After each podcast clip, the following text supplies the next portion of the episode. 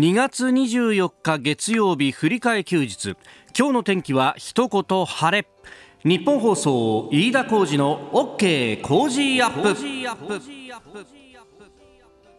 朝6時を過ぎました。おはようございます。日本放送アナウンサーの飯田浩二です。おはようございます。日本放送アナウンサーの新業一華です。日本放送飯田浩二の OK 工事アップ。この後8時まで生放送です考えてみたらですね12時間前も6時の段階では 同じ、えー、ニッポン放送の第3スタジオで放送をやっておりまして、はい、えー、この週末はえあのおかげさまでいろんな方に呼んでいただいてですね、えー、土曜日は清水ミチコさんと、はい、えー、ラブメロディーをやって、うん、そして昨日はですね夕方5時40分からだったんですが、えー、辛坊治郎さんと、えー、増山さやかアナウンサーと辛坊治郎ズームそこまで言うか激論ロックアンドゴーと、えーえー、土日も番組に出させていただきましてありがとうございます。あの聞いてくださった方メールやツイッターでも結構ねいただいてありがとうございます、えー、昨日の番組についてはあこちらルシルボールさん。静岡鴨郡の方62歳の方ですね、えー、辛坊さんと飯田さん増山さんの楽しさが伝わってきました。辛坊さんがいい人なんでしょうね。やっぱり月に一度ぐらいは放送してくださいと、えー、ここのところ2か月に一度、ね、辛坊さんとなんか時間はまちまちなんですけどご一緒する機会があってですね、えーえー、そうするとおよ勘定すると今度は4月4月。早くも。うん。まあその辺ねあのスケジュール等々もあるでしょうけど僕らもまたやりたいなと思って、えー、いろいろまた画策しようと思っております。ます、えー、それからあの土曜日の清水美智子さんとの番組も結構いろんな方にいただきましたね。こちら葛飾区のあきらさん48歳の方、えー、先週はラジオ出まくりご苦労さんです。土曜日の清水美智子さんとのラブメロ。特に近藤正彦さんのモノマネ 最悪でした。いやあれはねなかなかでしたよねマッチさん。グラギさんっていう。ひどい。これ がねもうあの誰一人褒めてくれなかったですね。あれはひどかったです。私も聞いてましたけど。あそうですか。聞いてましたよ。聞いてましたか、ええ。えそうそう。あのあの番組は本当にしくじりだらけでですね。まあこのあのモノマネもしくじりだったんですけど、はい、あの他にもちょっとね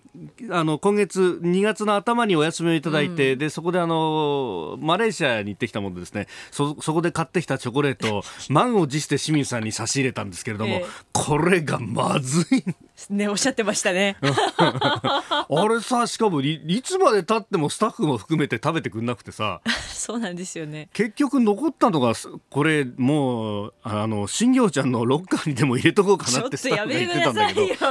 そうなんかアナウンサールームのところにも、うん、あの行ってきましたのでどうぞってそのチョコレート置かれていて、ただ一個に減らないんですよね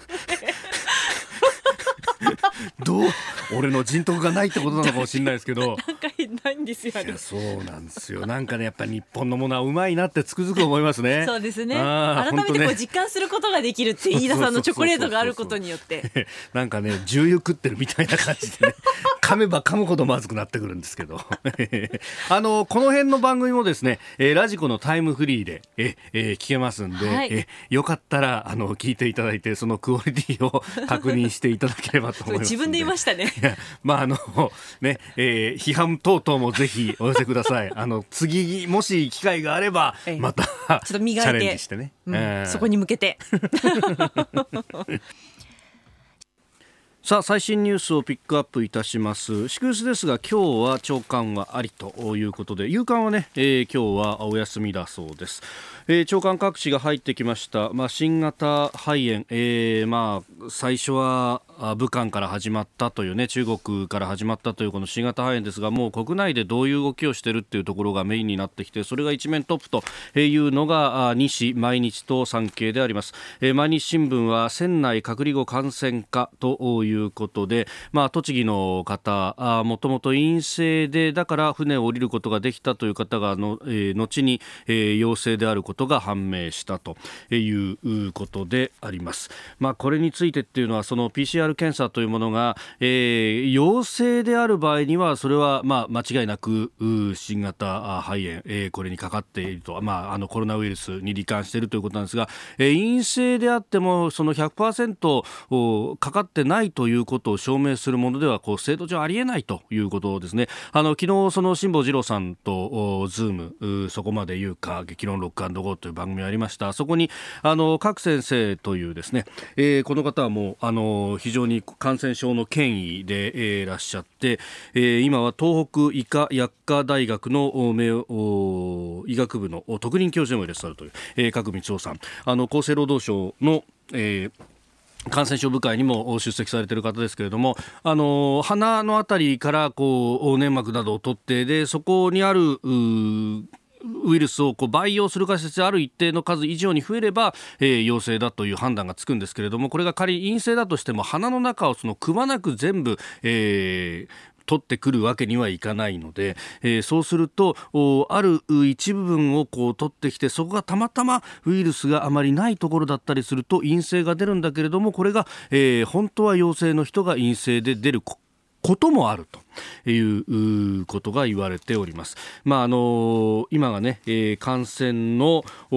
初期段階から移行期に流行への移行期だということを昨日厚生労働大臣も、えー、言っていたということで、まあそれは産経新聞一面トップに取っております。えー、重症化防止へ体制整備ということで、まああの明日基本方針を出すというような流れも書いてますけれども、まあ我々としてできるのはやっぱり手洗いであったり、あるいはあ消毒であったりと、えー、うがいやマスクっていうのはこのあの口や鼻のあたりを、まあ、湿らせておくということが、えー、乾燥している時よりもウイルスの動きが鈍くなったりだとかあるいは抵抗力が落ちないというようなこともあるんでこれも間接的には非常に有効な手段であるというようなことも言われております、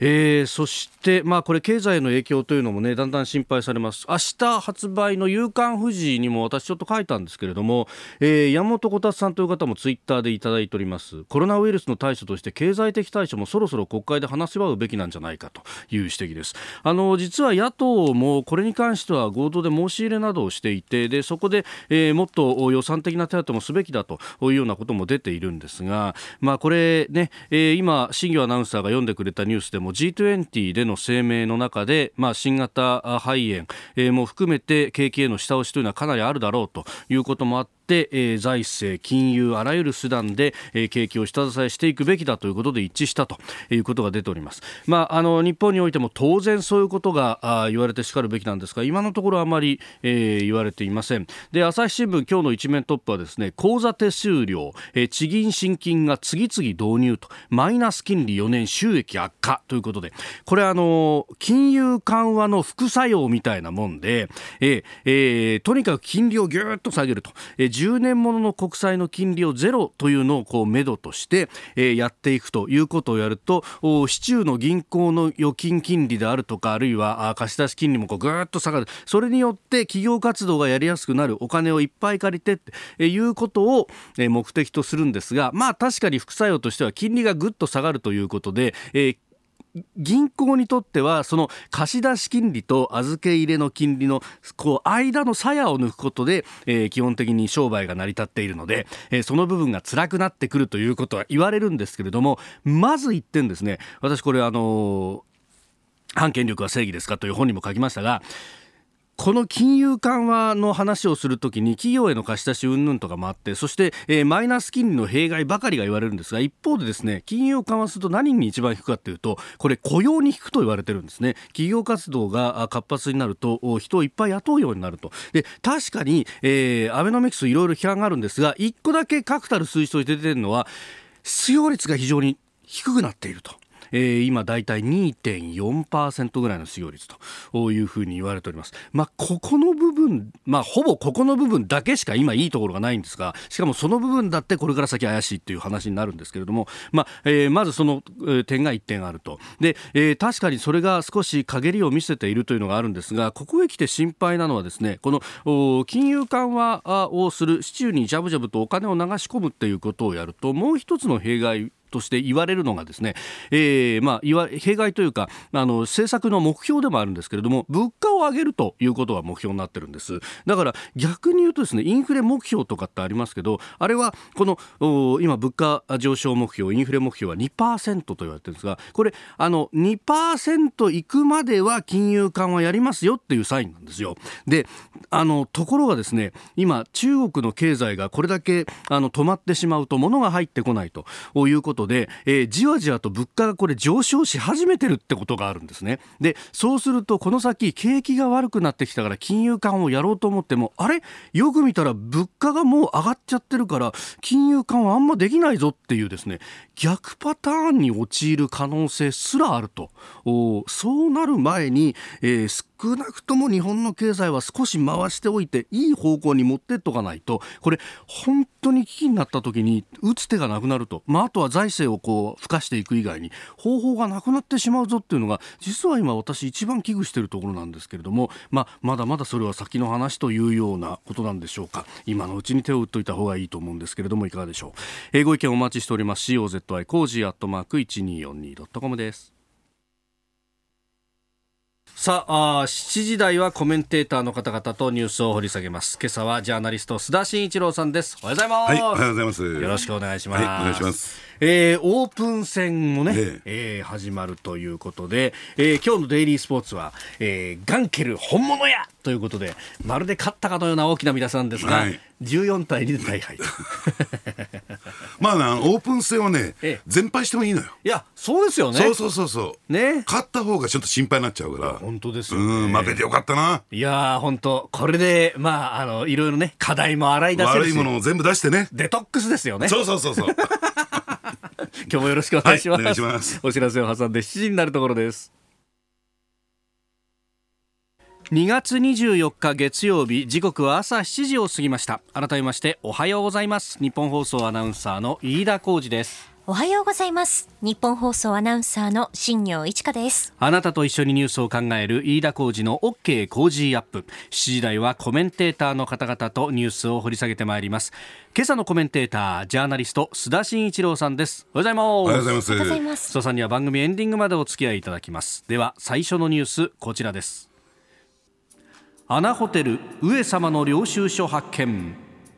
桜を見る会前日に安倍総理の講演会が主催した夕食会の会場、えー、アナインターコンチネンタルホテル東京が発行したとする領収書を参加者が実際に受け取っていたことが分かりました。宛名は上様と記されまして総理の国会答弁と一致をしております。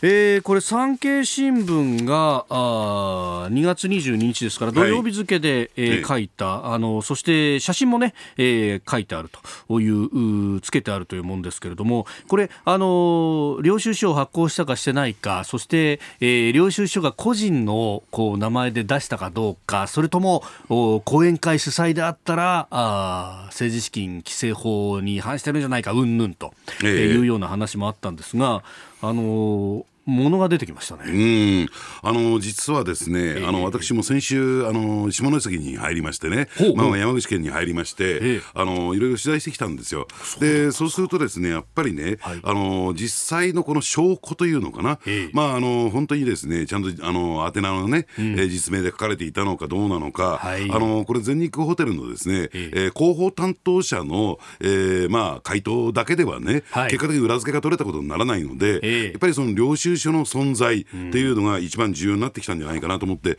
一生懸命調べたんですよ。はい、まあいろいろ調べてみてもですねどうもその、えー、安倍事務所サイドも、うん、その領収書を入手していないようででもちろんねそういう状況ですから、はい、えー、各マスコミ各社も、もちろん野党もですね、えー、全くその領収書なしに、はい、なんか国会でのわけのわかんないね、えー、質疑だとか報道がどんどんどんどん相次いだ、うん、誰もその現物をね、えー、えー、入手してないにもかかわらずなんか、えー、話だけけがね、あたかも首相答弁が嘘をついているという話だけが一人歩きしていた、はい、というところで、週末やられましたよ、産経に私は。産経にやられた。ええ。いやまあ、どういうね、えー、ルートで入手したのかちょっと分かりませんけれども、はい、実際にこう現物が出てきてしまうとですね、えー、まあ、大前提としては、えー、全日空ホテルサイドが説明していたことが、まあ、あのー、まあ、虚偽だったというかね、えー、えー、まあ、その、アテナ空欄で発行すること、まあ、空欄と上様ってはまあ似たようなもんだと思うんですけども、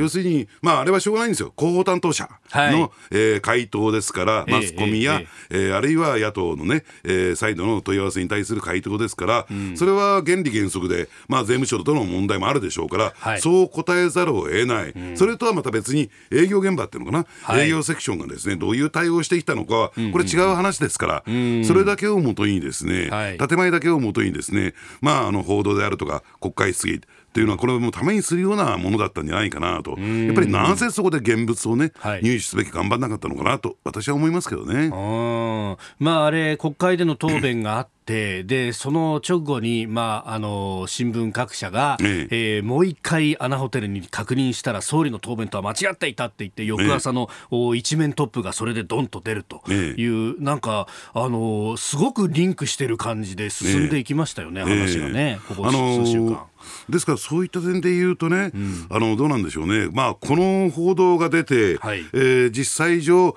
えーまあ、総理答弁と一致してるってことが分かった以降ね、じゃあどうなんだろうか、えー、各社はその修正をしたのか、はい、マスコミ各社はね、えーえー、全くなしのつぶてというか、なかったことになっちゃったっていうね、この疑惑が。今日の 本当ですよね。今日の長官はなんかあの予算審議のこれからの行方なんつって でこれから先の焦点は、えー、検察の人事だと。ええ。ねえー、あの定年の延長問題がこれから先問題となりそうだみたいな、えー、あれちょっと待って先週まで何て言ってたあんたたちっていうような。そう桜を見る会の問題どうなっちゃったの？みたいなね。桜が散るまでやるんじゃなかったの？っていうな。散ってもやるなんて言ってた政党幹部もいましたよね、そうなんですよね。だからそういった点で言うとね、はい、いかにね、えー、あのなんていうかなそのレベルが低いというかね。あのまあ総理のを攻撃するためだけにね、はい。えーマスコミ報道であるとか、えー、国会での審議が行われていてで結果的にその裏付けが取れてしまうとなかったことになってしまうというのは、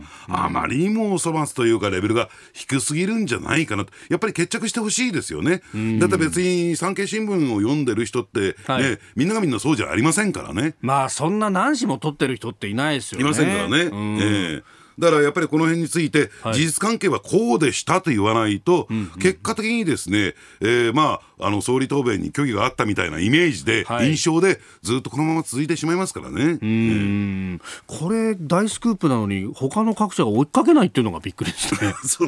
でもまあ、産経もね、これだけのスクープなんだから、はい、トップで行ってほしかったね。これ、一面トップじゃなかったんですね、えー、産経新聞はね。奥ゆかしいよね、そういう意味で。確かに写真もあるのにね。えーえー、まずは7時頭アナホテル上様の領収書発見という産経のスクープ取り上げましたおはようニュースネットワーク。東京有楽町日本放送キーステーションに全国のラジオ局21局を結んでお届けいたします。時刻は7時11分になるところです。おはようございます。日本放送アナウンサーの飯田浩二です。今朝のコメンテーターはジャーナリストの須田慎一郎さん。この時間取り上げるニュースはこちらです。クルーズ船下船者初の感染確認。新型コロナウイルスの集団感染が起きたクルーズ船ダイヤモンド・プリンセスで週末検査で陰性だった乗客の下船活動が完了し当初3711人乗っていた船内には乗員を中心に1300人が残っております。また検査で陰性となって19日に下船した60代の栃木県の日本人女性が22日陽性と確認されました。下船し帰宅した方の感染確認は国内では初めてということです。えー、ということでそうするとじゃあ船内の隔離がどうなったのかというような話にもなります。で一方で厚生労働省は、えー、下船した乗客のうち23人にウイルス検査をしなかったミスがあったと発表し、えー、加藤厚労大臣が謝罪をしております。まあ、船内の様子というのが、うん、あいろいろも報じられてもいますが、はい、まあ、なかなかね、えー、伝わってこないということもあります。そこでですね、この時間は、えー、金曜日にクルーズ船から下船された男性の方と電話をつないで、えー、中の様子がどうだったのか、詳しいお話を伺ってい、うん、えー、きたいと思います。えー、お名前、毛利さんとおっしゃいます。えー、毛利さん、おはようございます。おはようございます。よろしくお願いします。はい、よろしくお願いします。ありがとうございます。ご出演いただきまして。はい、さあ、まず、クルーズ船、このクルーズ船で旅行されたっていうのは初めてのご経験だったんですか？あ、いえ、かれこれ30年以上になります。あ、あそうです幼少期より父よりに連れられてたんで、ええ、はい。えじゃでダイヤモンド・プリンセスだけでいや10回ぐらい、10回以上乗ってます、はい、そうですか、なるほど、これ、今回みたいに感染症が、まあ、あの船の中で、えー、移っていくっていうのは、これ、どうですか、初めてですか？あいえ、えーと、ノロイノロウイルスとかインフルエンザなどのあの感染拡大っていうのは過去にもちょっとありまして、似たようなケースに覚えはあります。ただ、あ。の14日間っていうのは聞いたこともなかったですね。ああの船内留め置かれるっていうような経験も、じゃあ、そこ短い期間ではあったわけですか、今まではい。はあ、でも2週間っていうのはやっぱり初めて？初めてですね。なるほど。これあのね乗客の香港の方が陽性だったですでに下船された後にまああの日本に入港するっていうようなあの流れだったと記憶してるんですけれども、はい、船内で皆さんがお知りになったのってのはいつ頃だったんですか？えーと、そうですね、年内で知ったのは多分ですけれども、そのニュースの記事、インターネットのニュースの記事なんかが、多分皆さん、初だったんじゃないかなっていう。なるほど、はい。あのそうですね、あの2月の3日でしたっけ、あ2日ですね、失礼、えーとえ2日の要は沖縄出港した翌日に、ニュースなんかの記事で僕なんかも知った口なんですけれども。あじゃあ、その時、はい、その船内でオフィシャルなあの放あの放送だとかっていうのがあったわけではなかったわけですか？そうですね、あの一番最初に知ったのは、そのオフィシャルの放送ではなくて、船内の放送は2月の3日の夜夜というか、夕方ぐらいの船内放送で、その感染者が出たから横浜に急いでるということ、要は今夜中に着くというような言い方で放送が入りました。その時には、その急いでるっていうだけで、2週間とかそういう話にはなってなかったわけですよね。なってなかったです。当時は、これ、つけば出られるぞぐらいの感じでしたか？はい、あの2月の5日の朝までは、えーと、隔離なんかされないで、全然自由にあのいつも通りにイベントも開かれてました。うん。なるほど、そうすると、船内でパーティーであるとか、そういうものも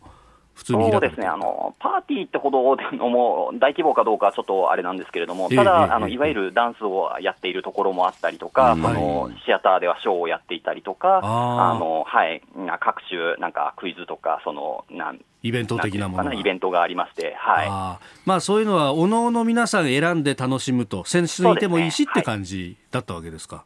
なるほど、はい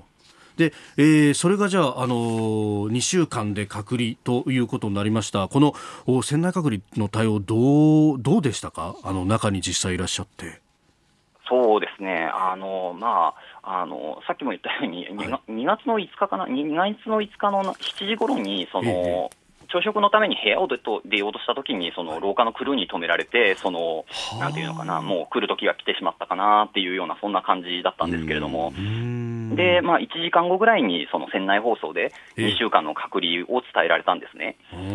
なので、他のなんていうのかな、船内の様子っていうか、もうもうその時点で出られなくなっちゃったんで、ちょっと他の乗客がどうだったかとかっていうのは、ちょっと伺えませんでした。うんこれ、まあ、そこから先というのは、まあ、あの船員の方々が、ね、部屋を回ってお世話したりとかあの検温したりとかいろいろあったと思うんですけれどもその辺というのは皆さん、はい、あの頑張ってやってたわけですよね。そうですね、あの検温なんかは、もうまず体温計が全員、全員全員一人一人、一人一個配られてですね。はいで、もう毎日、うん、あの、チェックしてくださいっていうような、その、37度5分以上ある方はもう速やかに、あの、と、咳がある方でしたっけ、ええ、が、えっ、ー、と、速やかにもうこちらの電話番号に電話してくださいみたいな船内放送もかかってました。うん、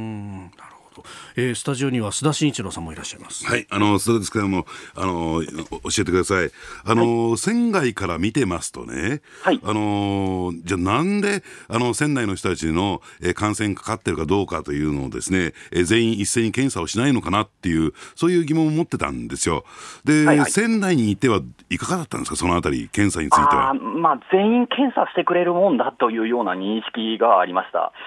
だけれどもそのニュースの記事とかを見てるとどうやらそのなんていうのかなまず物量が足りないとか試薬が足りないとかその当時だと、はい、な要はその3000人一気にその見られるだけのキャパシティがないとかその下船させて隔離するスペースもないとかっていうその内々尽くしなところがちょっと見えて取れてたかなっていうのが率直な意見ですね、毛利さんご自身はいつぐらいに検査を受けられたんですか？僕自身はだいぶ遅くてですね、16日ですね、はい。じゃあ、下船の直前ぐらいね。そうですね、はい。あの、うん、2月の3日から始まったその検疫っていうのは、その、はい、いわゆるその香港の方と濃厚の接触者の方と、それからその時に体調が悪い、要は発熱していたり、咳があったりっていう、その体調不良者で273名をけあの、ええ、検疫したというふうに伺ってます。うんなので、僕とかはいわゆる体温とそのなんていうのかな、調子はどうですかみたいな感じの、その文字だけで終わってしまったという感じで、はい、あと、あのこれね、え検疫が始まってからの感染があったかもしれないと言われてますよね、その、ね、あのなんか、えー、時間を区切ってデッキに出られるタイミングがあったりとかっていうので、そこでこうお客さん同士話をしたりとかっていうタイミングがあったというふうに聞いてますけれども、はい、その辺っていうのは、何かあのこういうことしちゃだめですよとか、手すりはあの触ったら手洗ってくださいねとか、指導とかってのはあったんですか？あはい、えーと、指導はもうそもそもその船内放送でそのオープンデッキと呼ばれるその15階か7階かっていうふうに外に出られるデッキですね、はい、そこのところに、えーと、特定のその部屋の区画だけ行ってください、あの何時から何時まで行っていいですよみたいな感じのまず指示がありました。でその時に、えーと、注意としてはその、な最初の方はちょっと言ってたか覚えてないんですけれども、はい、あの記憶は定かではないんですが、37度5分以上ある人とか、あの咳をしている人は出ないでくださいとか、えーと、いわゆるその最初のうちはその話すにあの、マスクは絶対にしてください、えー、話すには、他人と話すときは1メーター以上空けてで、これは後で2メーター以上に変更されてましたけど、はい、そんな感じで距離を空けてくださいとか。はいで、あと、帰ってきたら手を絶対に洗ってください。あの、石鹸で20秒以上洗ってくださいっていうのと、それから、洗ってない手で目とか口とかその辺をこすんない、あの、要は触らないでくださいというような、はい。なるほど、まあ、そういう意味ではちゃんと指導はされてる部分はあったけれども、まあ、はい、最終的にあのちょっと触っちゃうとかねそういうことはあったかもしれないし。はい、なるほど。そうですか。わかりました。あの大井さん朝からどうもありがとうございました。はい、どうも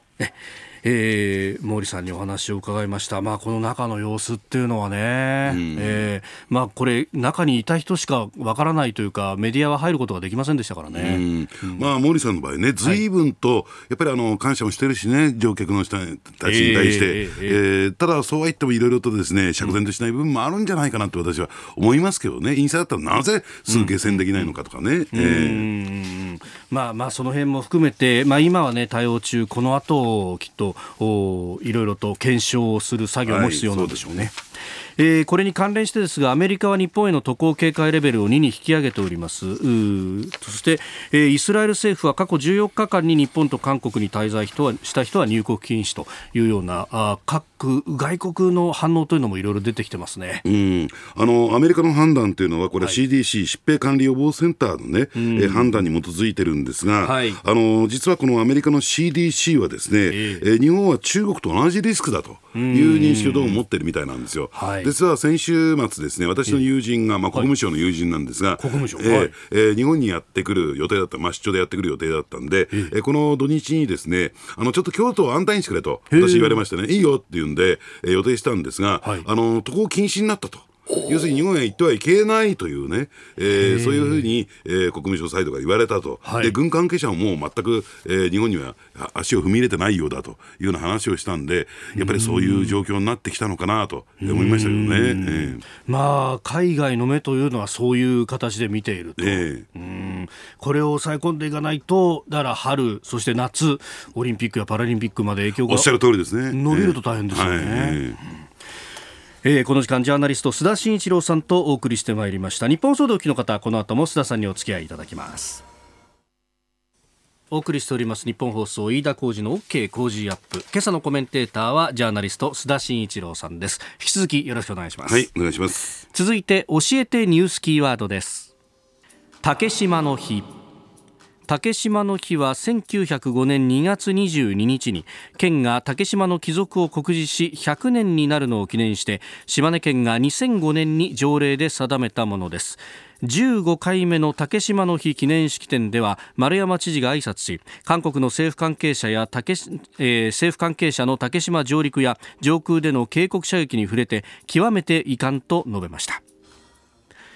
えー、今年も閣僚の姿がなかったということで地元では苛立ちなどもあるようであります。政務官は出席しております、うん、あのやっぱりねきちんと韓国サイドにメッセージを発するためにもですね、はい、ここはやっぱりね閣僚というよりも総理大臣に言ってほしかったなというのが私の基本的なね、えー、まあ率直な感想なんですけども、はい、そもそもね、えー、これ県の条例で竹島の日というのを定めたわけじゃないですか、やっぱりあの不当にね占領されているということを前提とするならば、はい、やっぱりこれあの国益というのかな、うん、国の主権の話ですから、はい、県ではなくて国がきちんとね、まあ、この種のですね、えー、費用を設定するなり、あるいはイベントを主催するなり、国としてね、はい、あのそういったところで、えー、きちんとメッセージを送ってほしいなと思いますけどね、えー、確かに、まあ、不当に占領されているという意味でいうと、はい、まあ、北方領土もそうであるし、竹島もそうであると、うん、北方領土に関しては、まあ、あの総理出席のもとで、えー、取り返すぞっていうのをやったりしてますよね、えー、してますが。ですから、そういった点で言うと、ですねこれ、逆に言えば誤ったメッセージを送ってしまいかねない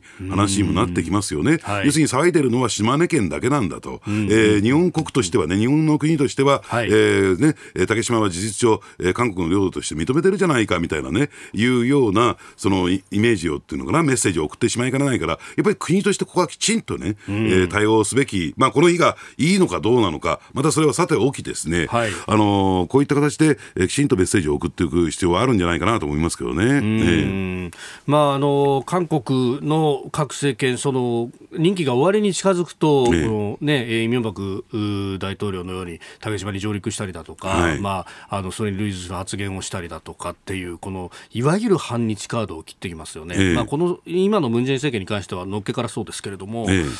やっぱあのこの先、選挙もあるじゃないですか、韓国は。そうすると日本との関係っていうのはあの良くなる兆しっていうのはないわけですよね、ね。だんだんだんそっちの方にエスカレートしていくっていう、えー、状況だと思いますけどね、ですからね、国っていうのは100%、はい、国と国との関係っていうのは100%良くなるってことはないんですよ、やっぱり特に隣国である以上、ですね、はい、いろいろと揉め事であるとか、意見対立であるとか、利害対立があるのは、これ、当然、ね、でですから、えー、竹島については、ですね、えー、まあ、あのそこもね、なんかこう、本当に、えー、済ますんじゃなくて、はい、ここはわれわれはこう考えてるんだということをちゃんとメッセージを送って、この対立は、じゃあ、お互いに解決していこうじゃないかっていうね、はい、まあこれ、あれなんですよ、韓国だけに対するメッセージじゃなくて、国際社会に対するメッセージっていうのも、これ、発していかないと、あれ、なんか日本諦めちゃったの？とかね、やっぱり日本にとってみるっていうと、えー、どっかね、あの弱点があるのかなっていうようなイメージにもなりかねないから、やはり日本としては断固ここはね、えー、きちんとした姿勢、スタンス、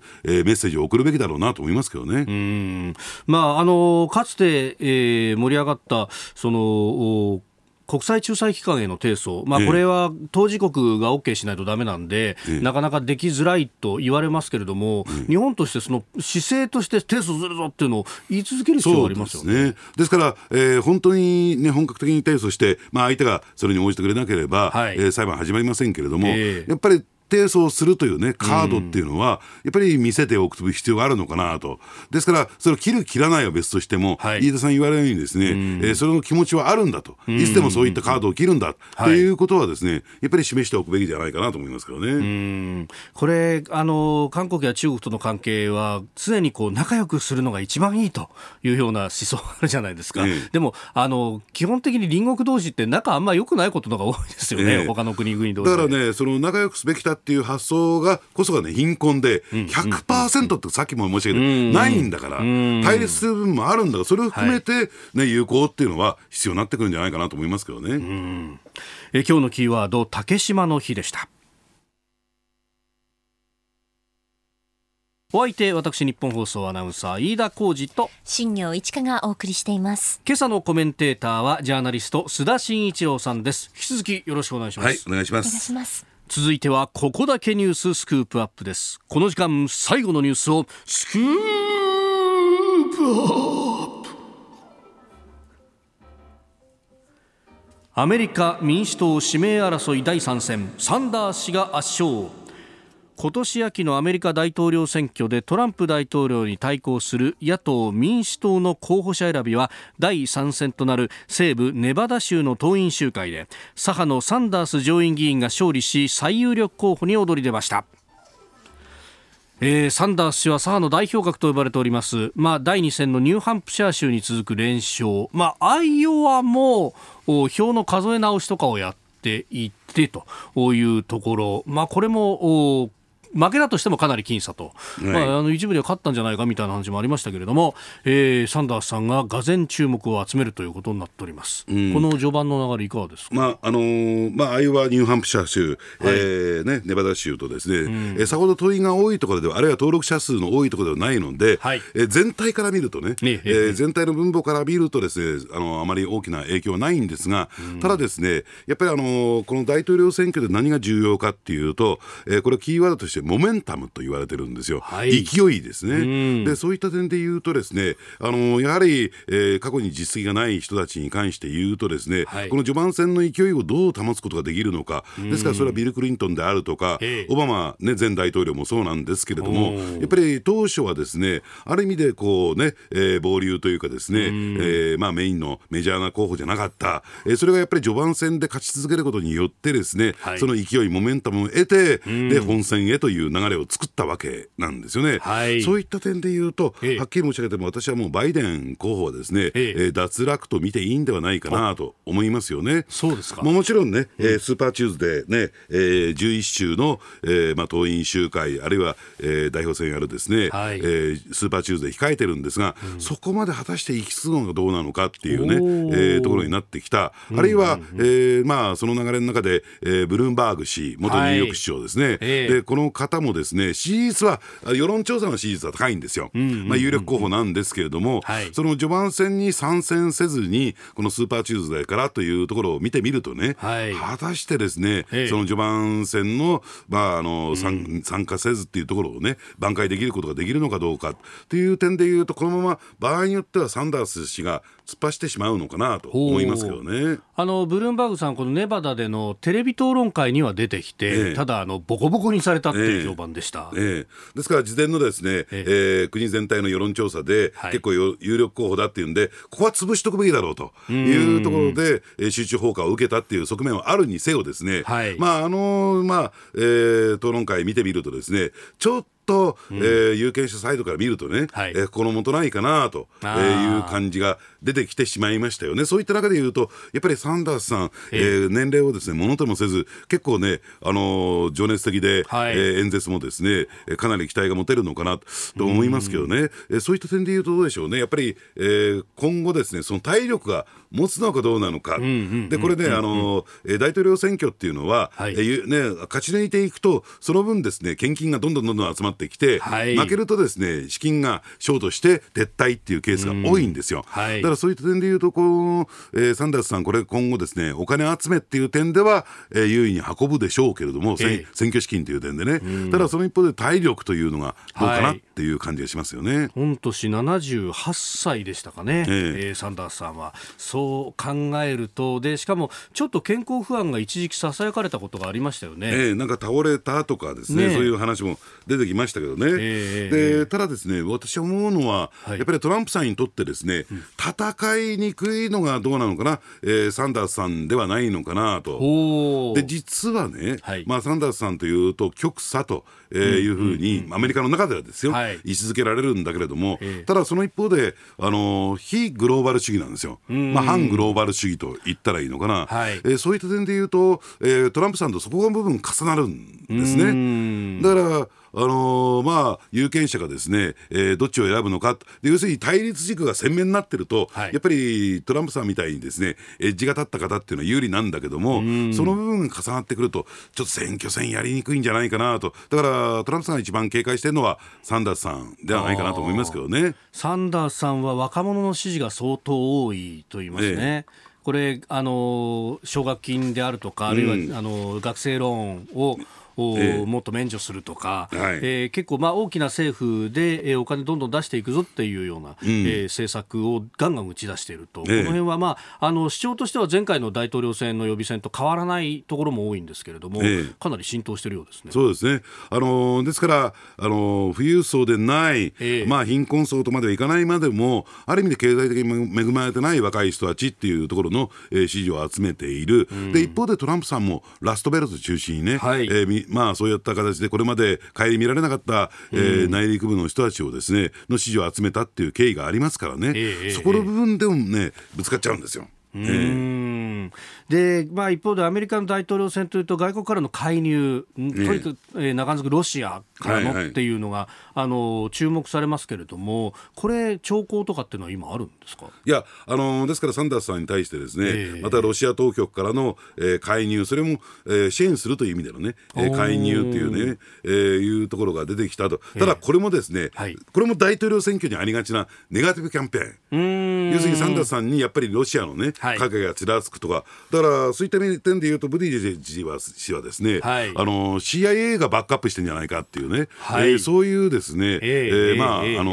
アメリカ国内では見立ても出ているっていうね、うん、ですからいよいよこのね、アメリカ大統領選挙特有の、はい、まあ言ってみればネガティブキャンペーンが始まったのかなと思いますけどね、その一環だと見てもらえばいいと思いますね。うんで、えー、今度、次は29日にサウスカロライナで予備選があると、ここはバイデンさん有利と一応は言われてますけど、それも陰りがありますか？いや、あのー、ですからね、まあ、あのバイデンさんの場合ですね、ええ、あのチャッとやっぱり序盤でけつまずいてしまっていろいろと問題発言もしたっていうのが、大きく影を落としてるんじゃないかなと。要するに大統領としての資質という点でね、えー、ちょっと今、えー、疑問符がついてるんですよ、えー、ですからここはもう絶対に勝たなきゃだめだと、勝つことによってで、えー、候補として、えーね、名乗りを上げるんではなくて、もうここで負けたらもう撤退です。終わり、ええはっきり申し上げて。あの先週、須田さんがおっしゃっていた、うん、あのバイデンさんが支持者に対してブチ切れた、ええ、怒鳴ったみたいなのっていうのは、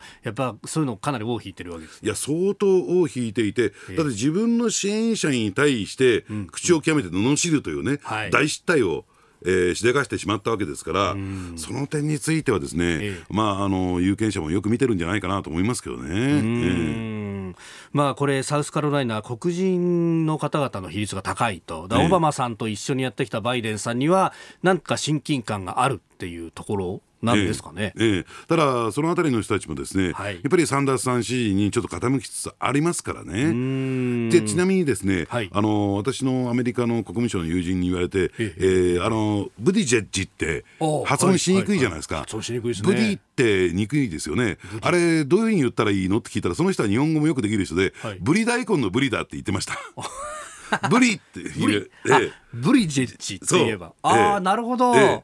ブリ大根のブリだってブリジェッジ、はい。えー、スクープアップ。今日はアメリカ大統領選民主党の予備選について、えー、詳しくお話をいただきました。このコーナーも含めてポッドキャスト YouTube ラジコタイムフリーでも配信していきます。番組ホームページご覧ください